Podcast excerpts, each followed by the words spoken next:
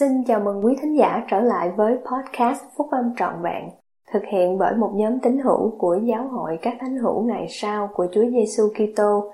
Chúng tôi xin được chia sẻ cùng quý vị các nguyên tắc phúc âm giúp chúng ta có một cuộc sống hạnh phúc từ những bài viết đăng trong các tạp chí của giáo hội phát hành định kỳ vào mỗi tháng.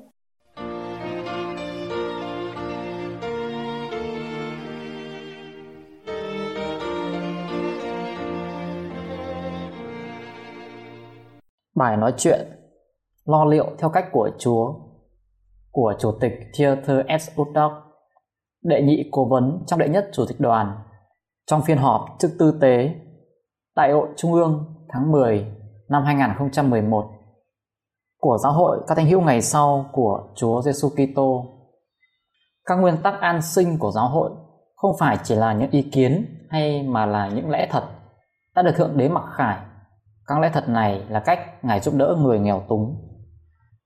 Cách đây 65 năm, ngay sau đệ nhị thế chiến, tôi đã có được kinh nghiệm trực tiếp về các phước lành của chương trình an sinh của giáo hội. Mặc dù còn rất bé, nhưng tôi vẫn nhớ hương vị ngọt ngào của các quả đào đóng hộp với cháo lúa mì và mùi thơm đặc biệt của quần áo được các tín hữu giáo hội có lòng quan tâm ở Hoa Kỳ gửi tặng các thánh hữu đức thời hậu chiến. Tôi sẽ mãi mãi trân quý những hành động yêu thương và nhân từ này đối với những người chúng tôi đang trong cảnh hoạn nạn túng thiếu. Kinh nghiệm cá nhân này và dịp kỷ niệm 75 năm chương trình an sinh đầy soi dẫn này cho tôi lý do để suy ngẫm một lần nữa về các nguyên tắc cơ bản của việc chăm sóc cho người nghèo khó và túng thiếu, trở nên tự túc và phục vụ đồng bào mình. Tại gốc rễ của đức tin chúng ta, đôi khi chúng ta xem vấn đề an sinh chỉ là một đề tài phúc âm khác mà thôi, một trong số nhiều nhánh trên cây phúc âm nhưng tôi tin rằng trong kế hoạch của Chúa, sự cam kết của chúng ta với các nguyên tắc an sinh cần phải ở tại ngay gốc rễ của đức tin và ở lòng tận tụy của chúng ta đối với Ngài. Kể từ lúc ban đầu, Cha Thiên Thượng của chúng ta đã phán rất rõ ràng về đề tài này từ lời khẩn nài dịu dàng. Nếu các ngươi yêu mến ta, thì các ngươi hãy nhớ đến những người nghèo và hãy dâng hiến những tài sản của mình để cấp dưỡng cho họ. Đến lệnh truyền thẳng trong mọi điều phải nhớ tới những kẻ nghèo khó và những kẻ túng thiếu, những người bệnh tật và những người đau buồn, vì kẻ nào không làm những điều này thì không phải là môn đồ của ta. Đến lời cảnh cáo mạnh mẽ. Nếu có kẻ nào lấy quá nhiều những vật ta đã làm ra mà không chia bớt phần của mình theo luật pháp của phúc âm cho người nghèo khổ và túng thiếu, thì kẻ đó sẽ phải cùng với kẻ tà ác đưa mắt nhìn lên trong ngục giới, trong khi đang bị đau đớn. Những điều vật chất và thuộc linh ràng buộc lẫn nhau Hai giáo lệnh lớn yêu mến Thượng Đế và người lân cận của chúng ta là kết hợp của điều vật chất và thuộc linh. Thật quan trọng để thấy rằng hai giáo lệnh này được gọi là lớn vì mỗi một giáo lệnh khác đều dựa vào hai giáo lệnh này. Nói cách khác, những ưu tiên của cá nhân, gia đình và giáo hội cần phải bắt đầu từ đây. Tất cả những mục tiêu và hành động khác cần phải từ hai giáo lệnh lớn này mà ra, từ tình yêu mến của chúng ta đối với Thượng Đế và người lân cận của mình. Giống như hai mặt của đồng tiền, phần vật chất và thuộc linh không thể tách rời nhau. Đấng ban cho mọi sự sống đã phán. Đối với ta, mọi sự việc đều thuộc phần linh cả. Và ta chưa bao giờ ban cho các ngươi một luật pháp nào thuộc về thế tục. Đối với tôi, điều này có nghĩa rằng cuộc sống thuộc linh trước hết là một cuộc sống. Đó không phải là điều chỉ cần biết và học mà còn phải sống theo nữa. Dù thay, có những người bỏ qua điều vật chất vì họ cho rằng điều đó ít quan trọng hơn. Họ quý trọng điều thuộc linh trong khi đánh giá thấp điều vật chất. Mặc dù việc suy nghĩ về những điều thuộc linh là quan trọng, nhưng chúng ta thiếu sót điều cốt yếu của tôn giáo nếu đôi tay của chúng ta không hướng về đồng bào của mình để phục vụ. Ví dụ, Henoch xây dựng một xã hội Siôn qua tiến trình thuộc linh để lập lên một dân tộc có cùng một lòng và một ý và công việc vật chất để bảo đảm rằng sẽ không có người nghèo khó ở giữa họ như mọi khi, chúng ta có thể hướng đến đấng cương mẫu hoàn hảo đối với chúng ta để noi theo, tức là Chúa Giêsu Kitô như chủ tịch G. Respel Clark đã dạy. Khi đấng cứu rỗi đến thế gian, Ngài đã có hai sứ mệnh lớn. Một là làm tròn vai trò của đấng Messi, chuộc tội cho sự sa ngã và làm tròn pháp luật. Hai là công việc Ngài đã làm ở giữa các anh chị em của Ngài trên trần thế bằng cách làm giảm bớt những nỗi đau khổ của họ. Một cách tương tự, sự tiến triển phần thuộc linh của chúng ta ràng buộc chặt chẽ với sự phục vụ vật chất cho những người khác. Điều này bổ sung cho điều kia, nếu có điều này mà không có điều kia thì kế hoạch hạnh phúc của thượng đế sẽ là giả tạo. Cách thức của chúa. Có nhiều người và nhiều tổ chức tốt trên thế giới cố gắng đáp ứng những nhu cầu cấp bách của người nghèo khó và túng thiếu ở khắp mọi nơi. Chúng ta biết ơn về điều này, nhưng cách của chúa để chăm sóc cho người túng thiếu thì khác với cách của thế gian. Chúa đã phán việc đó cần phải được thực hiện theo cách thức riêng của ta. Ngài không những quan tâm đến các nhu cầu cấp bách của chúng ta, mà ngài còn quan tâm đến sự tiến bộ vĩnh cửu của chúng ta nữa. Vì lý do này, cách của chúa luôn luôn gồm có sự tự túc và phục vụ người lân cận của mình, ngoài việc chăm sóc cho người nghèo khó. Vào năm 1941 con sông Gila tràn lên và làm ngập lụt thung lũng Duncan ở Arizona. Một vị chủ tịch giáo khu trẻ tuổi Spencer W. Kimball họp với các cố vấn của mình để đánh giá thiệt hại và ngờ và gửi một bức điện tín đến Salt Lake City xin một số tiền lớn.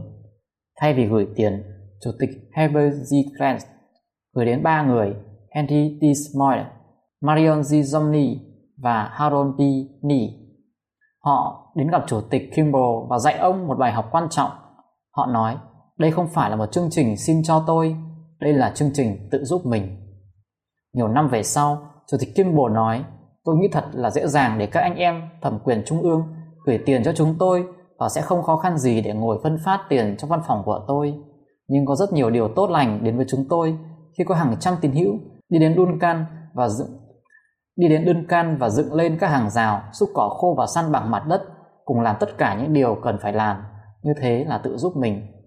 Bằng cách tuân theo cách của Chúa, các tín hữu trong giáo hội của Chủ tịch Kimbrell không những đáp ứng được cho nhu cầu cấp bách của mình mà họ còn phát triển khả năng tự túc, giảm bớt nỗi đau khổ, cùng tăng trưởng trong tình yêu thương và đoàn kết khi phục vụ lẫn nhau.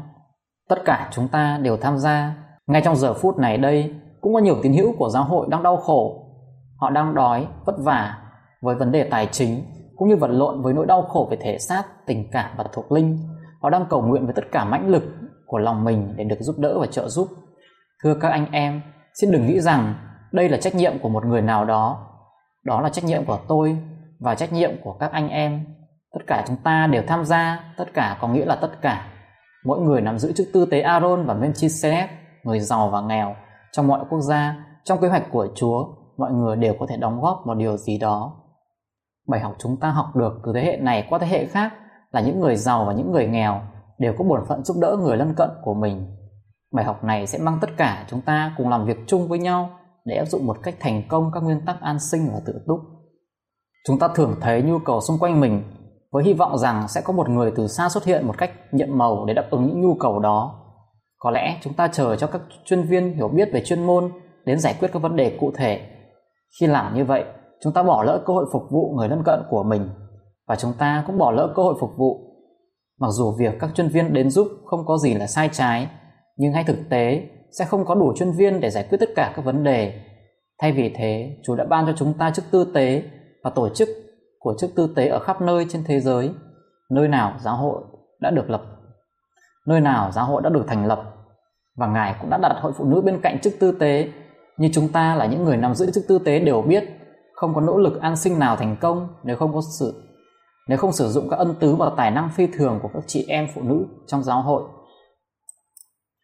Cách của Chúa không phải là ngồi bên con suối và chờ cho dòng nước chảy qua trước khi chúng ta vượt qua con suối.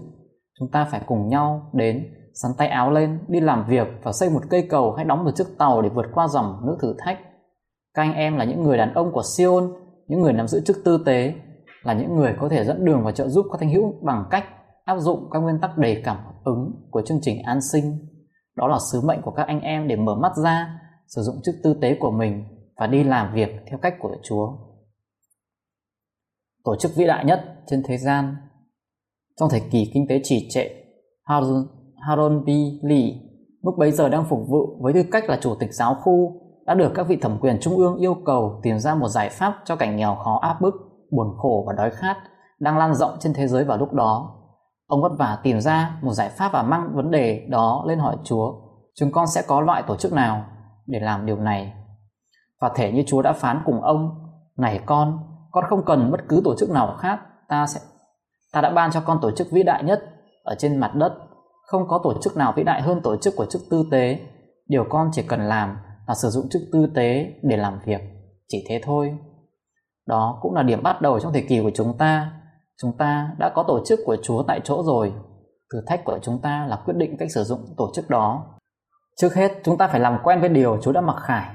Chúng ta không nên cho rằng mình đã biết rồi. Chúng ta cần phải tiếp tục với vấn đề bằng cách khiêm tốn như một đứa trẻ. Mọi thế hệ cần phải học lại các giáo lý là nền tảng của cách Chúa chăm sóc người nghèo túng. Như nhiều vị tiên tri đã chỉ dạy cho chúng ta trong những năm qua, các nguyên tắc an sinh của giáo hội không phải chỉ là những ý kiến hay mà là các lẽ thật đã được Thượng Đế mặc khải. Các lẽ thật này là cách Ngài giúp đỡ người nghèo túng. Thưa các anh em, trước hết hãy nghiên cứu các nguyên tắc và giáo lý đã được mặc khải. Đọc các sách chỉ nam về chương trình an sinh của giáo hội. Hãy tận dụng trang mạng Internet Providence Living.org Đọc lại các bài viết về kế hoạch an sinh của giáo hội đăng trong số báo Liahola tháng 6 năm 2011. Tìm hiểu các cách tìm hiểu về cách Chúa lo liệu cho các thánh hữu của Ngài, tìm hiểu về các nguyên tắc chăm sóc cho người túng thiếu, phục vụ người lân cận và sự tự túc bổ sung cho nhau như thế nào. Cách tự túc của Chúa có nhiều khía cạnh của cuộc sống, kể cả học vấn, y tế, việc làm, tài chính gia đình và sức mạnh thuộc linh được cân bằng. Và sức mạnh thuộc linh được cân bằng. Hãy làm quen với chương trình an sinh hiện đại của giáo hội. Một khi các anh em đã nghiên cứu các giáo lý và nguyên tắc an sinh trong giáo hội rồi, thì hãy tìm cách áp dụng điều mình học được và nhu cầu của những người anh em có trách nhiệm để phục vụ. Điều này có nghĩa là nói chung các anh em sẽ phải tự mình tìm hiểu. Mỗi gia đình, mỗi giáo đoàn, mỗi khu vực trên thế giới đều khác nhau, không có lời giải đáp chung trong chương trình an sinh của giáo hội. Đây là một chương trình tự giúp đỡ mà những cá nhân có trách nhiệm phải tự túc.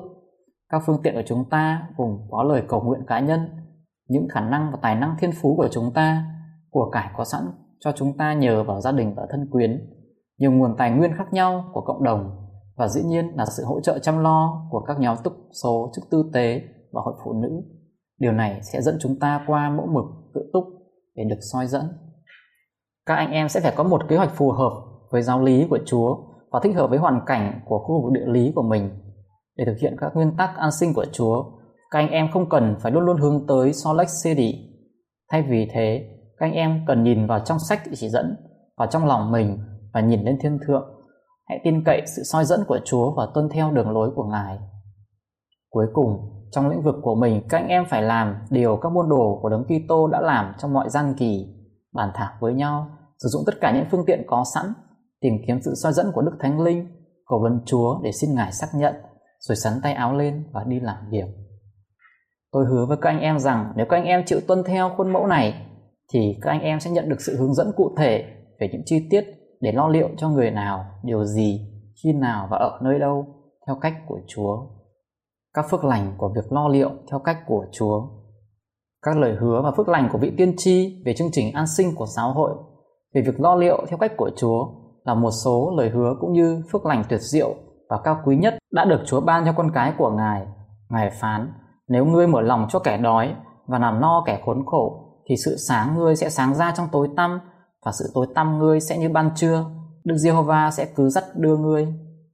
Dù giàu hay nghèo, dù sống ở đâu trên địa cầu này, thì chúng ta cũng đều cần nhau, vì chính trong việc hy sinh thời giờ, tài năng và phương tiện của mình mà tinh thần của chúng ta trưởng thành và trở nên tinh luyện. Công việc lo liệu theo cách của Chúa này hoàn toàn không phải là một mục khác trong bản liệt kê các chương trình của giáo hội. Công việc này không thể bỏ qua hay gạt sang một bên, đó là trọng tâm của giáo lý chúng ta đó là điều cốt yếu của tôn giáo chúng ta. Thưa các anh em, đây là đặc ân lớn lao và đặc biệt của chúng ta với tư cách là những người nắm giữ chức tư tế, sử dụng chức đó để làm việc. Chúng ta phải chú tâm đến việc trở nên tự túc hơn, chăm sóc nhiều hơn cho người tùng thiếu và phục vụ với lòng chắc ẩn. Điều vật chất, gắn bó chặt chẽ với điều thuộc linh. Thượng đế đã ban cho chúng ta kinh nghiệm hữu diệt này và những thử thách trần thế đi kèm theo kinh nghiệm này, giống như một phòng thí nghiệm ở đó chúng ta có thể tăng trưởng thành những người mà cha thiên thượng muốn chúng ta trở thành cầu xin cho chúng ta hiểu được bổn phận cùng phước lành lớn lao đến từ việc tuân theo và lo liệu theo cách của Chúa là lời cầu nguyện của tôi trong tôn danh của Chúa Giêsu Kitô. Amen.